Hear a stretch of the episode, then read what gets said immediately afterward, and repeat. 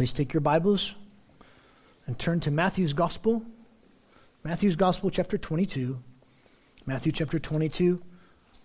If you're visiting with us, the black Bible in the chair in front of you, underneath that, pull that out and go to the back. Excuse me, and find page 18. They renumber the New Testament, so find the New Testament, Matthew's Gospel, page 18, Matthew chapter 22. The parable of the marriage feast, Matthew chapter 22. We'll do these first 14 verses this morning. Matthew chapter 22, verses 1 through 14. Let me read. And answering, Jesus spoke to them again in parables, saying, The kingdom of heaven may be compared to a man, a king, who made a wedding feast for his son. And he sent out his slaves to call those who had been invited to the wedding feast, and they were unwilling to come. Again, he sent out other slaves, saying, Tell those who have been invited, Look, I prepared my dinner my oxen and my fattened livestock are butchered, and everything is ready. Come to the wedding feast. But paying no attention, they went their own way. One to his own field, another to his business. And the rest, seizing as slaves, mistreated them and killed them. But the king was enraged, and sending his armies, he destroyed those murderers and set their city on fire verse 8. And then he said to his slaves, The wedding is ready, but those who were invited were not worthy. Therefore, go to the main highways. And as many as you find, invite to the wedding feast. And those slaves going out into the streets, they gathered together all they found, both evil and good, and the wedding hall was filled with guests. But entering in, the king looked over his guests. He saw a man not dressed in wedding clothes. Verse 12. And he said to him, Friend, how did you enter without wedding clothes? And he was silent. Verse 13. Then the king said to the servants, binding him foot and hand, throw him into the farthest darkness there. And that place will be weeping and gnashing of teeth. For many are called, but few chosen.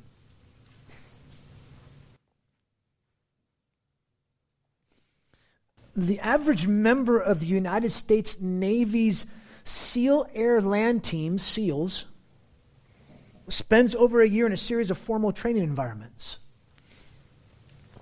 All Navy SEALs must attend and graduate from their ratings 24 week A school known as Basic Underwater Demolition SEAL School, a basic parachutist course, and the 26 week SEAL qualification training program.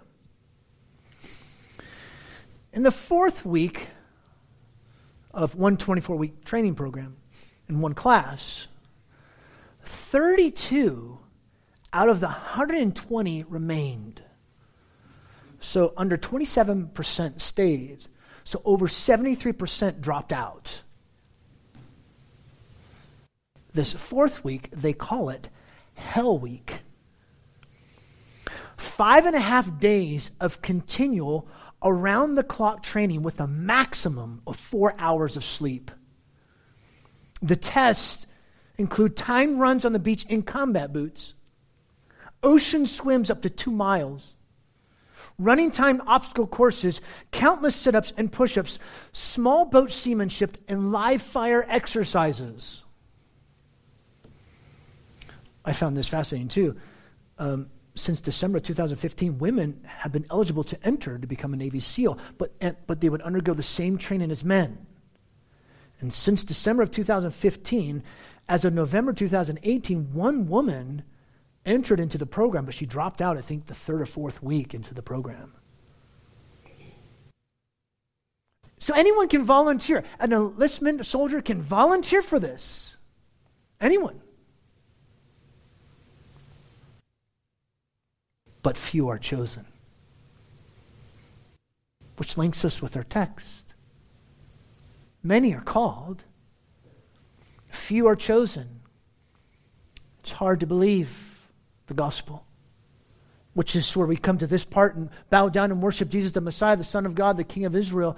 When Matthew's driving theme for his gospel is this call to people, you understand, we come to understand that the call, many are called to this, but few are chosen. Many are called, few are chosen. Right there from verse 14. We'll look at it more in depth later. Statement for you. Many are called, few are chosen. Many people are welcome to respond to the gospel message and trust in the Lord Jesus Christ, but reality is only a few will truly respond to this welcome. Most willfully reject God's grace, yet God always has a remnant. Here we see the great doctrine of election. God elects people, He calls them all. Come. And yet only few are chosen.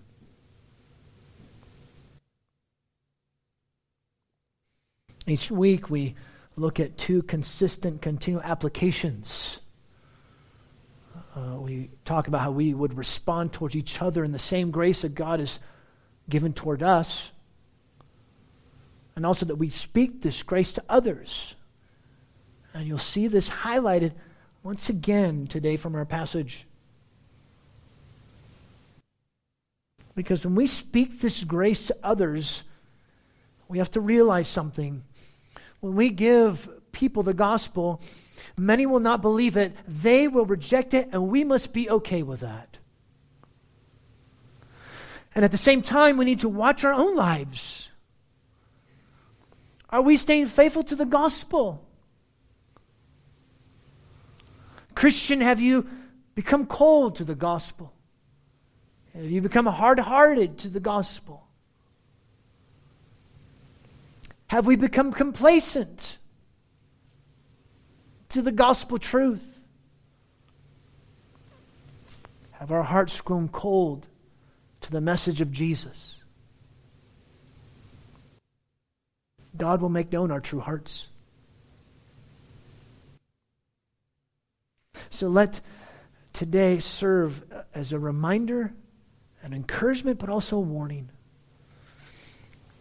to serve as a reminder, an encouragement, and a warning. It reminds us that few will trust Jesus. It encourages us that some will trust Jesus and encourages us to keep trusting Jesus, which also warns our own hearts to keep trusting Jesus. Let this encourage you to stay faithful to Christ. Let this be a warning to you as well. God knows our hearts. May His grace overwhelm you.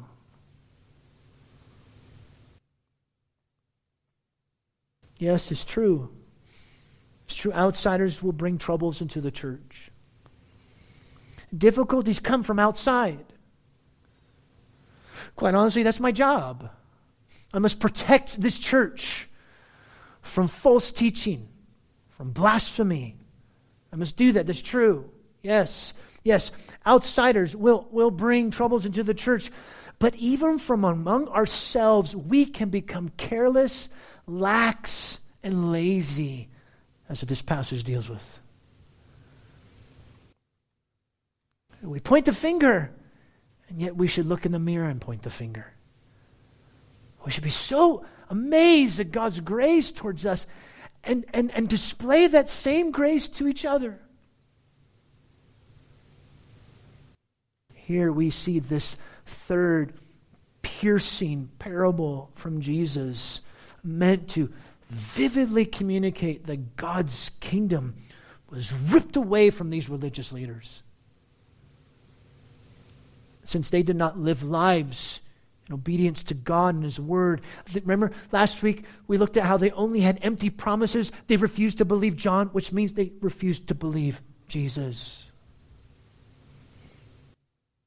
These religious leaders failed to respond to God's welcome call to right living in true obedience to Him, which is trusting His Son, Jesus the Messiah.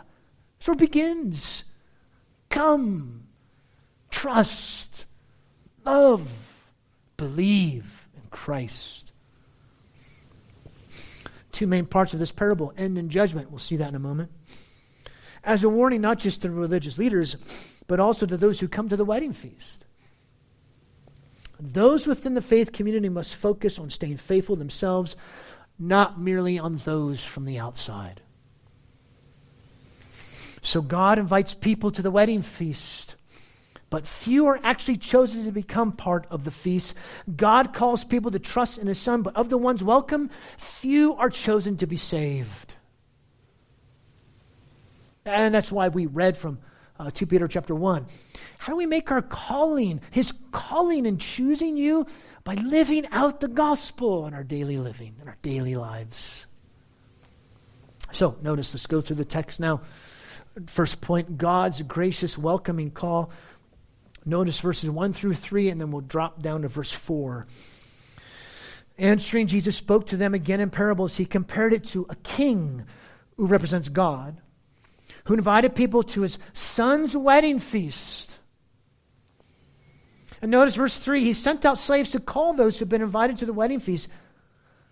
Uh, this was kind of the custom of the day to send an invitation in advance. And once everything was ready, then you send messengers to say, okay, now it's ready, now come. Now, this is the time for you to come. So, one cannot only accept the invitation, to the feast. You must actually go. Doesn't help if you say, Yeah, I'll be there, but then you don't show up. You must attend. Makes sense. I mean, it would have been a would have been a magnificent, awesome banquet. To be invited to such a feast would have been a great honor. People were very happy to receive such an invitation. Look, verse 4, uh, we'll look at how they were unwilling to come. But notice verse 4 again, he sent out other slaves saying, Tell those who've been invited, look, I, I prepared my dinner, my oxen, my fattened livestock, they're butchered, everything's ready. Come to the wedding feast. I prepared my dinner. The meats are all out. Even the sushi. Oh, maybe not sushi. Oh, don't, don't you groan at me, blasphemous man. Maybe there was a mistake. Uh, and maybe they didn't hear that all was ready. So it was just gracious for the king to invite these people to the wedding feast, but then he does it twice. God graciously welcomes or calls people to the feast, and he's calling you. Come. Come. Come to the wedding feast. Come trust Jesus. God welcomes sinners. You must admit you're a sinner. You must admit that you need God. You must admit that you're desperate and, and you're destitute without Him. You must admit that you deserve His judgment. You must admit that, and confess that you've sinned against Him and you've been in rebellion against Him, and yet God welcomes you and says, I know, so come, and I will save you and change you. That's God's welcoming call. And yet the reality is, which is what you see from the text, human rejection. Verse 3, the end of verse 3, and they were unwilling to come. What? They were unwilling. They were dead set against coming to the feast. This is totally unbelievable. This went against the culture.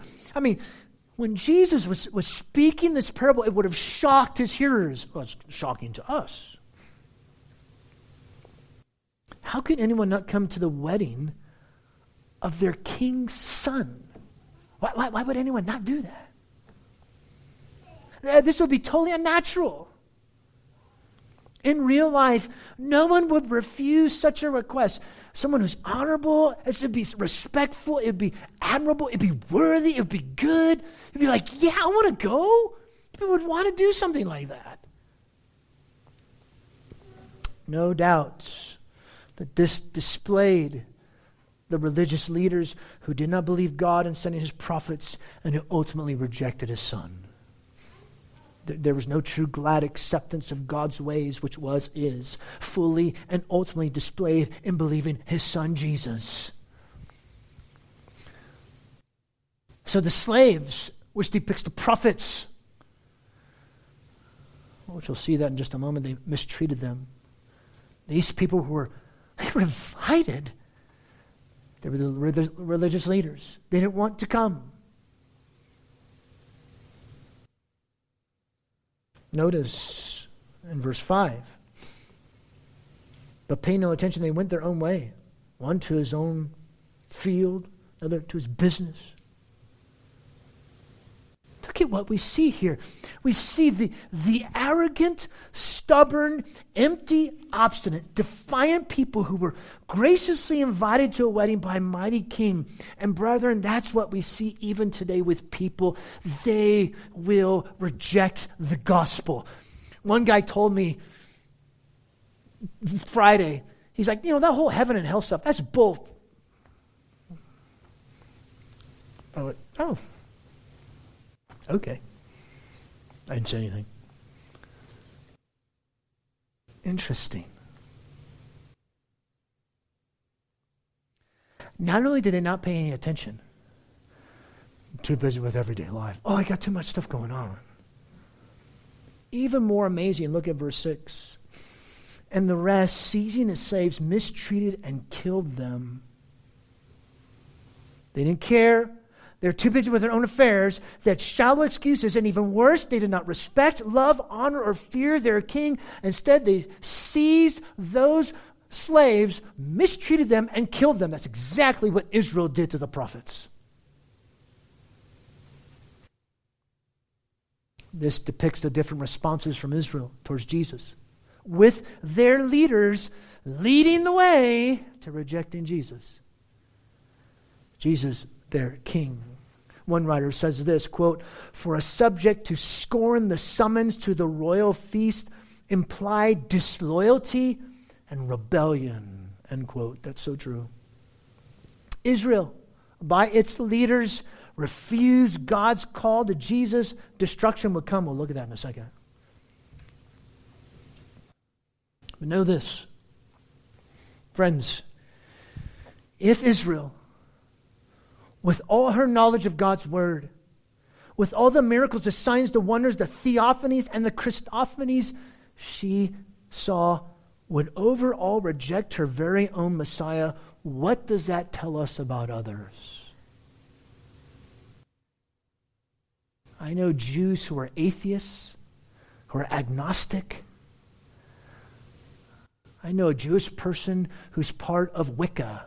He's a witch. If Israel is steeped in their hardness, what does that say about others? And I understand, I know. There's a hardness that's come to Israel as a nation. I understand that, I know. But see, this is why we need God to change our hearts. This is why we need God to do work in our hearts. Because if Israel's seen all those things and they reject Jesus, Look, when you give someone the gospel, many people are called, but few are chosen. They will reject it. We got to be okay with that. We must trust God to work in people's hearts. He's the one. He does it. We just proclaim. Well, Notice Jesus goes into the next part here in verse 7 God's righteous rejecting judgment. Notice the king was enraged. He sent his armies to destroy these murderers. He burned their city. He showed such amazing mercy and grace to these people, invited them in the first place, and then let alone just calling them twice to come. He was enraged. And it seems like this represents God's judgment against the temple and the Jerusalem establishment for rejecting his invitation. No doubt, Jerusalem's destruction and the temple's burning is the fulfillment of this parabolic prophecy. That's exactly what happened. God would judge Israel, and he did. But you see here, starting in verse 8, God's gracious welcoming call again. Look at verse 8. So there's slaves, the wedding's ready, but those who are invited are not worthy. That's the religious leaders. So then the king told the slaves, Therefore, go to the main highways. As many as you find, invite to the wedding feast.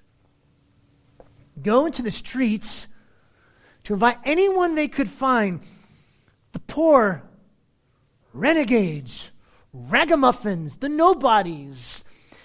These wouldn't refuse an invitation. And the hall was filled with guests, which leads us to the next point human reception. Verse 10 And those slaves going out into the streets, they gathered together all they found, both evil and good, and the wedding hall was filled with guests. Both evil and good, they all came in. It was filled, this good and the bad at the feast. It portrayed the mixed responses towards Jesus and the kingdom message. And it's these ones that the religious establishment scoffed at. Uh, those that the religious establishment considered to be evil and, and unfit for the kingdom, they were the ones who were invited to the feast a definite trademark of Jesus' ministry. He welcomed outcasts. There's not many wise, not many rich, not many great among you, said Paul in 1 Corinthians chapter 1. But God chose the despised things of this world, the nobodies. Some people will receive Christ. Some people will repent and believe because God always has a remnant. We just proclaim and we let God do the rest. People will receive Christ, they will receive Jesus, they will trust Christ. People you may not expect. I mean, look at us. Hopefully, I'm not hurting your feelings, like Steven Lawson said. Or nobody, just we're a bunch of nobodies. We're, we're, we're, we're ragamuffins. We're ruffians. We are. Nothing special about us. But there's something special about our God. That He decided to choose us and show us His grace and mercy. Great way to end the parable, right? I mean, right here, verse 10. Actually, Luke's gospel does do that. Not so with Jesus, though. Matthew wanted to throw in, throw in a monkey wrench.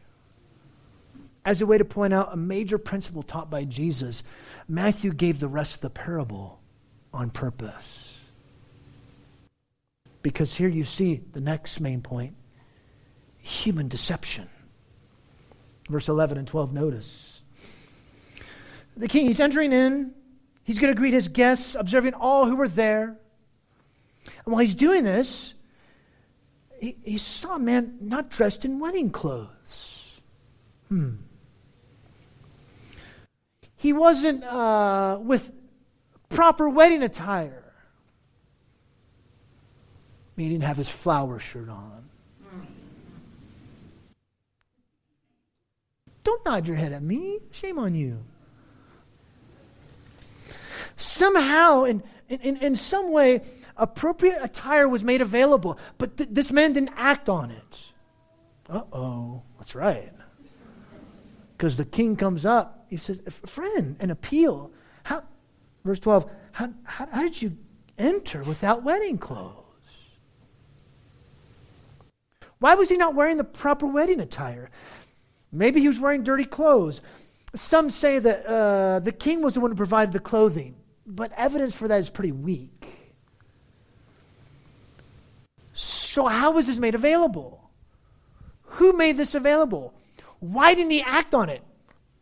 Ah, I don't know. I, I, I don't have any answers for you. We, we, we are unsure. But it truly was insulting to the king, was it not? It was. And notice the man could not explain it. Says the end of verse 12, and he was speechless, he was silent. So the inference from the passage is this the appropriate attire was made available, but he declined to wear it. He didn't take action. In other words, he was a hypocrite. He didn't belong. It was just mere outward profession, but not true confession. That's why we titled this in verse 11 12 human deception. Well, notice God's righteous rejecting judgment. Once again, verse 13 the king said to the servants, binding him foot and hand, throw him into the farthest darkness. He was severely punished for coming to the feast inappropriately. Um, he obviously did not belong. Though he was invited, he did not respond positively to being there. Which is why Jesus gives now the principle behind everything that he just said. For, verse 14, for the reason why it's there, for, what, what, what's the principle behind everything that's happened? For many are called, but few chosen. Okay, so let's let's unpack this again and go a little bit farther. The principle Many are called, few are chosen. The leaders of the religious establishment had rejected Jesus and his kingdom. So they would be severely punished. Yet outcasts, society's dregs, did repent and entered the kingdom. Okay, so we got that part right. We, we get that. That's verses 1 through 10. We understand that. Jesus was talking about that. We get that. With the religious establishment, they're judged. the society's drugs, they come in, they come to the wedding feast, okay. But here in verses 11 through 13, it takes a different twist. From those who seemingly responded positively to the kingdom message, not all are truly obedient to the invitation. Some seem to respond, but in reality, they're nothing but a sham. It speaks to those who come into the kingdom but are only hypocrites.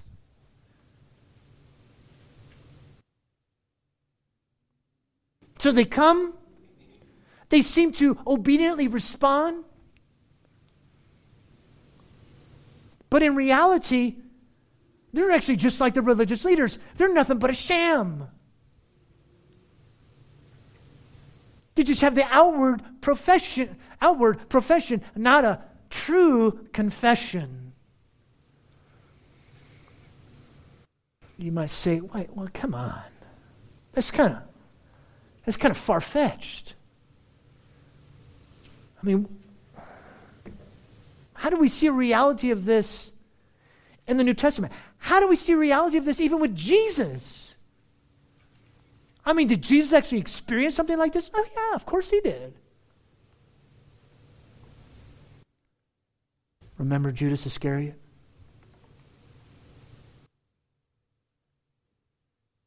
Judas actually healed. You know that, right? Judas actually proclaimed the gospel. You know that, right? And yet it was Judas that Jesus calls the son of perdition. Remember? He outwardly responded, but it wasn't true. See, this is why it serves as a warning to us. A warning in a bad way, but also in a good way for us to remain faithful to the gospel. See, the gospel is open to all but Jesus demands total submission. It's a privilege to be saved by grace. So, friend, take it seriously. We should beware of holding loosely, of holding this great salvation flippantly. This parable, God the king sent his servants, the prophets, to invite the subject, Israel, this leaders. They rejected killed the prophets. He sends his army. He destroys their city, Jerusalem. Others are invited the disciples, other Jews, Gentiles even. But an invited guest was without a wedding garment, so hypocrite. So he was severely punished. His garment showed he truly did not belong, he was a sham. The king graciously and generously invited all to his feast, but to hear of the call is not the same as responding to the call. Not all those called are chosen. God calls people to come, but only his own will hear his voice.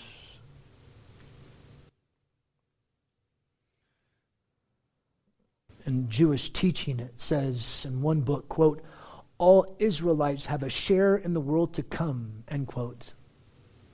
No, it's not a true statement. Only those who obey the Lord Jesus, only those who obediently respond to the call, display that she or he is chosen. So, this is the main point of the parable. God always has a remnant who will truly respond to his call. Trouble comes not just from the outside, but even from within the faith community of Christians. Paul says this to the elders in Ephesus. Do you remember? In Acts chapter 20, he meets the elders of Ephesus and he says, Even from among yourselves, deceivers will rise up. Which is quite interesting that in the book of Revelation, one of the churches that Jesus spoke to was the church of Ephesus. And one of the things that they lost sight of was their first love. May we not be complacent in our hearts, becoming prideful and arrogant over God's grace toward us, forgiving that it truly is a privilege and is necessary for us to love and obey Jesus, our Messiah, the Son of God, the King of Israel. Have we become complacent to the gospel? Have our hearts grown cold to the message of Jesus?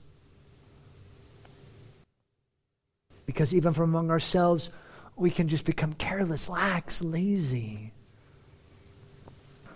May this remind you to relish in grace, to relish in Jesus. Many people are welcome to respond to the gospel message and trust in the Lord Jesus Christ, but reality is only a few will truly respond to this welcome.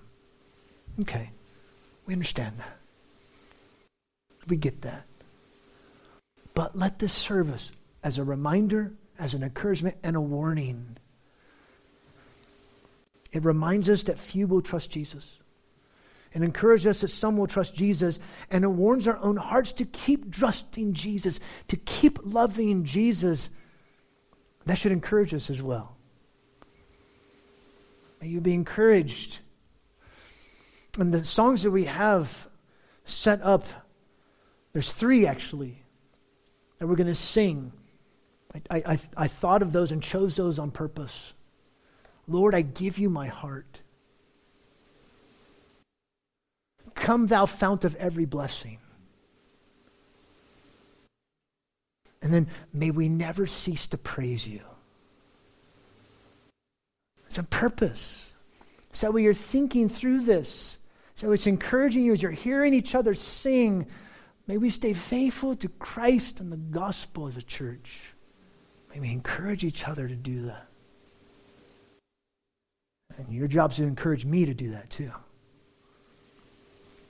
Father, thank you.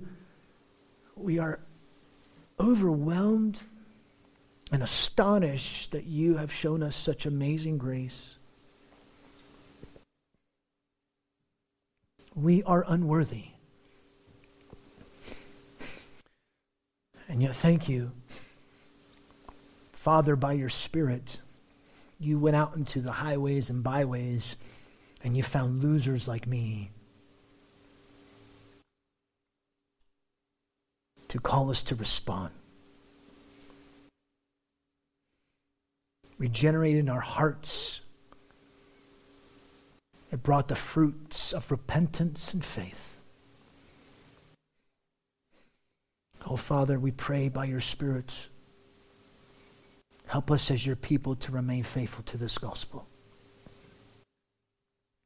Help us to encourage each other, to display the same grace to each other, to speak this and proclaim this gospel message to those that we come in contact with.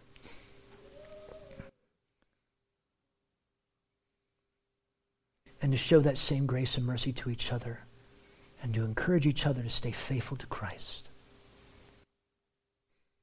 Oh, help us, we pray.